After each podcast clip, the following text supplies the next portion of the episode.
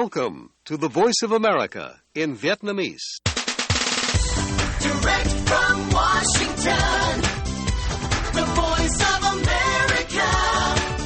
VOA. Đây là đài tiếng nói Hoa Kỳ VOA từ thủ đô Washington. Mời quý vị và các bạn đến với bản tin sáng giờ Việt Nam thứ năm ngày mùng 9 tháng 3 năm 2022.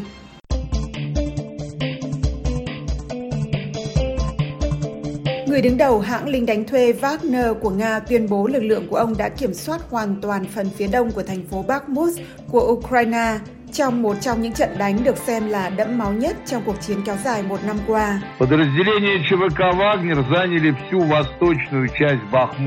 Những tin tức nổi bật khác về thế giới trong chương trình podcast này còn gồm có Ukraine kêu gọi các bộ trưởng Liên minh châu Âu ủng hộ kế hoạch mua đạn dược chung Đức có thể cấm Huawei và GTE của Trung Quốc trong mạng 5G. Trung Quốc nói rất quan ngại về kế hoạch quá cảnh của Tổng thống Đài Loan giữa lúc có tin bà đi Mỹ. Mỹ chuẩn bị dỡ bỏ yêu cầu xét nghiệm COVID-19 đối với du khách đến từ Trung Quốc. Giáo hoàng nói cơ hội bình đẳng cho phụ nữ là chìa khóa cho một thế giới tốt đẹp hơn. Mời quý vị và các bạn chờ nghe.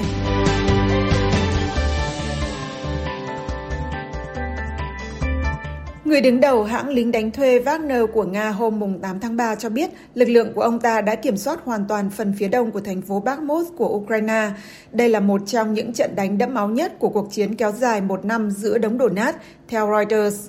Nếu tuyên bố này là đúng, điều đó có nghĩa là các lực lượng Nga sẽ kiểm soát gần một nửa thành phố trong nỗ lực phải trả giá đắt để giành được chiến thắng lớn đầu tiên sau vài tháng. Tuy nhiên, các binh sĩ Ukraine vẫn kiên cường chống trả. Tuần trước, họ dường như đang chuẩn bị cho một cuộc rút lui chiến thuật khỏi thành phố Bakhmut, nhưng các nhà lãnh đạo quân sự và chính trị hiện đang nói về việc bám trụ và gây thương vong càng nhiều càng tốt cho lực lượng tấn công của Nga. Người đứng đầu lực lượng Wagner, ông Yevgeny Prigozhin cho biết các chiến binh của ông ta, những người dẫn đầu chiến dịch chiếm Bakhmut của Nga, hiện đã chiếm một phần của thành phố. Các trung đoàn của Wagner đã chiếm toàn bộ phía đông Bakhmut. Mọi thứ ở phía đông sông Bakhmut Kha hoàn toàn nằm dưới sự kiểm soát của Wagner còn các tuyên bố của quân đội Ukraine trước đó cho biết có thể đủ điều kiện ở Bakhmut cho một cuộc tấn công của Ukraine. Ông Sergei Cherevati, phát ngôn viên của Bộ Chỉ huy quân sự miền Đông Ukraine, nói với đài truyền hình nhà nước hôm 7 tháng 3 rằng nhiệm vụ chính của quân đội chúng tôi ở Bakhmut là nghiền nát khả năng chiến đấu của kẻ thù, làm suy yếu tiềm năng chiến đấu của chúng. Nga, nước tuyên bố đã sát nhập gần 20% lãnh thổ Ukraine, đạt được tiến bộ trong những tuần gần đây xung quanh Bakhmut, nhưng cuộc tấn công mùa đông của họ đã không mang lại thắng lợi đáng kể nào trong các cuộc tấn công xa hơn về phía Bắc và phía Nam.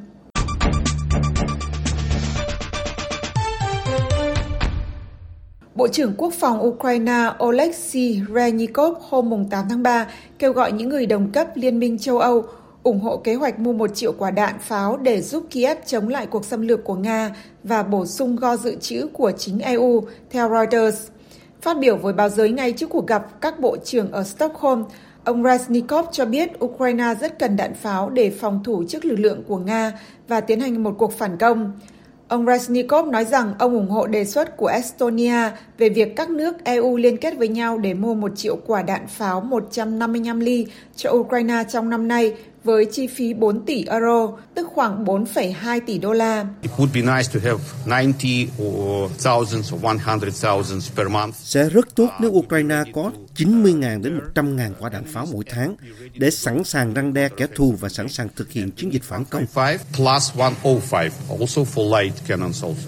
Một nỗ lực mua vũ khí chung quy mô lớn sẽ là một bước đi mang tính bước ngoặt đối với EU vì việc mua sắm quốc phòng phần lớn nằm trong tay các chính phủ thành viên riêng lẻ của khối.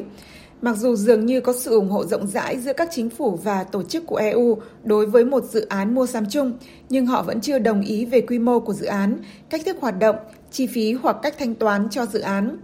Bộ trưởng Quốc phòng Estonia Hanno Pekku nói rằng các nước EU nên cung cấp thêm tiền có thể tiêu được ngay cho sáng kiến này hơn là sử dụng các khoản tiền đã được phân bổ để viện trợ quân sự cho Ukraine. Ngược lại, ông Joseph Borrell, người đứng đầu chính sách đối ngoại của EU, đề xuất một kế hoạch sử dụng tiền đã được phân bổ cho một quỹ do EU điều hành, gọi là Quỹ Hòa bình châu Âu. Để giải quyết các nhu cầu ngắn hạn của Kiev, ông Borrell đề xuất đưa ra mức tiền thanh toán lại cao hơn từ Quỹ Hòa bình châu Âu cho các quốc gia chuyển đạn dược từ kho của chính họ tới Ukraine với chi phí ước tính là 1 tỷ euro.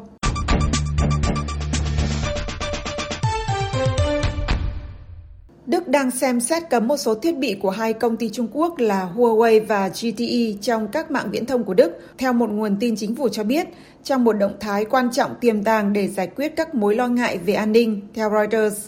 Người phát ngôn của Bộ Nội vụ Đức hôm 7 tháng 3 xác nhận rằng chính phủ Đức đang tiến hành đánh giá chung về các nhà cung cấp công nghệ viễn thông, nhưng nói rằng điều này không nhắm vào các nhà sản xuất cụ thể.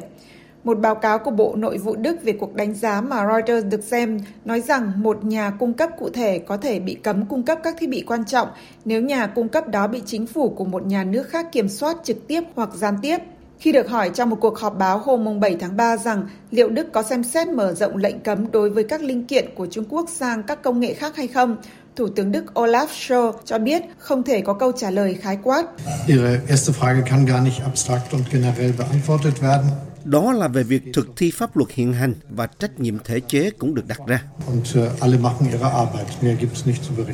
Người phát ngôn Bộ Nội vụ cho biết việc xem xét lệnh cấm có thể dẫn đến việc Đức yêu cầu các nhà khai thác loại bỏ và thay thế các thiết bị đã được tích hợp sẵn trong mạng, đồng thời cho biết thêm rằng luật hiện hành không dự kiến các khoản bồi thường cho họ. Đề cập đến các tin tức trên truyền thông Đức về một lệnh cấm có thể xảy ra, Đại sứ quán Trung Quốc tại Đức nói trong một tuyên bố rằng Bắc Kinh sẽ rất kinh ngạc và rất không hài lòng nếu bất kỳ quyết định nào như vậy được đưa ra. Khi được hỏi về lệnh cấm tiềm tàng, hai trong số các nhà khai thác viễn thông hàng đầu của Đức là Deutsche Telekom và Vodafone Germany cho biết họ tuân thủ đầy đủ các quy định hiện hành nhưng không phản hồi về những đồn đoán chính trị.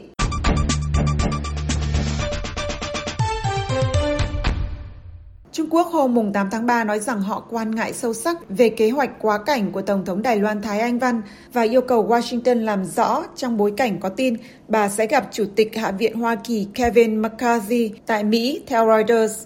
Ông McCarthy có kế hoạch gặp bà Thái ở Hoa Kỳ trong những tuần tới, theo hai nguồn tin nói với Reuters hôm 6 tháng 3. Điều đó có thể thay thế cho chuyến công du được mong đợi nhưng đầy nhạy cảm của Chủ tịch Hạ viện thuộc Đảng Cộng Hòa tới Đài Loan hòn đảo Dân Chủ bị Trung Quốc tuyên bố là họ có chủ quyền. Ông McCarthy hôm 7 tháng 3 xác nhận kế hoạch gặp bà Thái Anh Văn tại Hoa Kỳ trong năm nay và nhấn mạnh điều này không ngăn cản chuyến thăm Đài Loan sau này của ông, theo hãng Bloomberg đưa tin. Phát biểu tại Bắc Kinh, người phát ngôn Bộ Ngoại giao Trung Quốc Mao Ninh cho biết họ quan ngại sâu sắc về tin tức này và kiên quyết phản đối bất kỳ hình thức trao đổi chính thức nào giữa Hoa Kỳ và Đài Loan. Chúng tôi đã gửi công hàm nghiêm túc tới phía Hoa Kỳ và yêu cầu họ làm rõ. Không ai nên đánh giá thấp quyết tâm mạnh mẽ của chính phủ và người dân Trung Quốc trong việc bảo vệ chủ quyền quốc gia và toàn vẹn lãnh thổ. Kiên 和强大能力。 Các tổng thống Đài Loan bao gồm cả bà Thái Anh Văn từng quá cảnh Hoa Kỳ, thường là trong một hoặc hai ngày khi họ trên đường đến các quốc gia khác mặc dù chính phủ Hoa Kỳ thường tránh gặp các quan chức cấp cao của Đài Loan ở thủ đô Washington.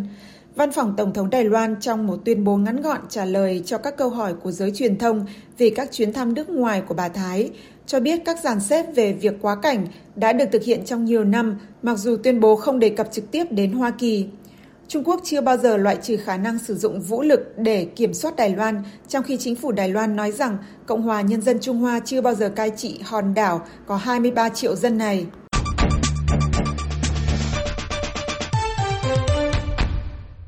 Trung tâm Kiểm soát và Phòng ngừa Dịch bệnh Hoa Kỳ CDC sẽ bỏ yêu cầu xét nghiệm COVID-19 bắt buộc đối với khách du lịch từ Trung Quốc vào ngày 10 tháng 3. Như vậy, Mỹ sẽ làm tương tự như các quốc gia khác trong việc bỏ các yêu cầu này, theo một nguồn thạo tin vừa cho Reuters biết. Tuần trước, Nhật Bản đã bỏ yêu cầu mọi du khách phải thực hiện xét nghiệm COVID khi đến từ Trung Quốc. Nguồn tin nói với Reuters rằng Hoa Kỳ sẽ tiếp tục theo dõi các ca nhiễm ở Trung Quốc và trên thế giới. Quyết định của Hoa Kỳ đã được báo Washington Post đưa tin trước đó. CDC không trả lời ngay lập tức các đề nghị đưa ra bình luận của Reuters.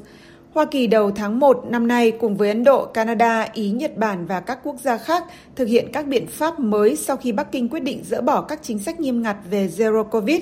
Theo đó, Mỹ yêu cầu hành khách đi máy bay từ 2 tuổi trở lên phải có kết quả xét nghiệm âm tính không quá 2 ngày trước khi khởi hành từ Trung Quốc, Hồng Kông hoặc Macau. Trung Quốc phải chật vật với sự gia tăng số ca mắc COVID-19 sau khi nước này đột ngột từ bỏ chính sách Zero Covid vào đầu tháng 12 năm ngoái khiến virus lây lan cho 1,4 tỷ dân của nước này.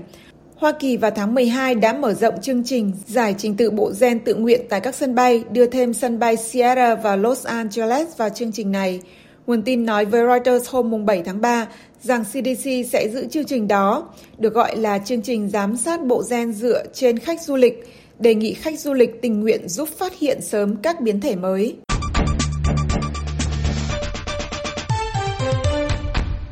Giáo hoàng Francisco hôm 8 tháng 3 lên án bạo lực và thành kiến đối với phụ nữ, nói rằng việc trả lương và mang lại cơ hội bình đẳng cho nữ giới có thể giúp tạo ra một thế giới hòa bình và bền vững hơn, theo Reuters. Trong lời tựa cuốn sách do trang Vatican News phát hành vào Ngày Quốc tế Phụ nữ, tạm dịch là nữ giới lãnh đạo nhiều hơn vì một thế giới tốt đẹp hơn, Giáo hoàng Francisco nhấn mạnh đến sự khác biệt giữa phái nam và phái nữ, song Ngài cũng kêu gọi bình đẳng trong đa dạng trên một sân chơi rộng mở cho mọi người. Giáo hoàng đề cập ngắn gọn đến ngày phụ nữ vào cuối buổi giảng đạo hàng tuần tại quảng trường Thánh Phêrô hôm 8 tháng 3 và đề nghị đám đông dành một tràng pháo tay cho tất cả phụ nữ vì họ xứng đáng được như vậy. Le ringrazio per l'impegno a costruire una società più umana mediante la loro Tôi cảm ơn những người phụ nữ vì họ cam kết xây dựng một xã hội nhân văn hơn thông qua khả năng nắm bắt thực tế bằng con mắt sáng tạo và trái tim nhân hậu. Một lời chúc đặc biệt dành cho tất cả phụ nữ. per tutte le donne presenti in piazza. Un applauso alle donne. Từ trước đến nay, giáo hoàng Francisco lên án sự phân biệt đối xử với phụ nữ, nhưng giống như những người tiền nhiệm của mình, ngài loại trừ khả năng có một nữ giáo sĩ. Giáo hội Công giáo dạy rằng chỉ đàn ông mới có thể trở thành linh mục vì Chúa Giêsu đã chọn đàn ông làm tông đồ của mình. Giáo hoàng Francisco bổ nhiệm một số phụ nữ vào các vai trò quản lý kể từ khi ông nhậm chức giáo hoàng và phát biểu hồi năm ngoái rằng mỗi khi một phụ nữ được giao một vị trí có trọng trách ở Vatican, mọi thứ sẽ được cải thiện.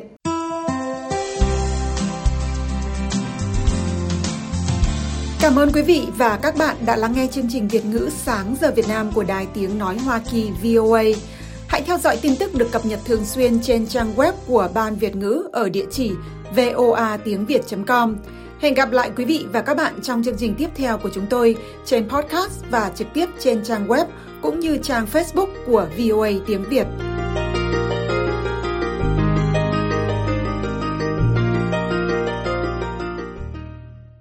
This program has come to you from the Voice of America, Washington.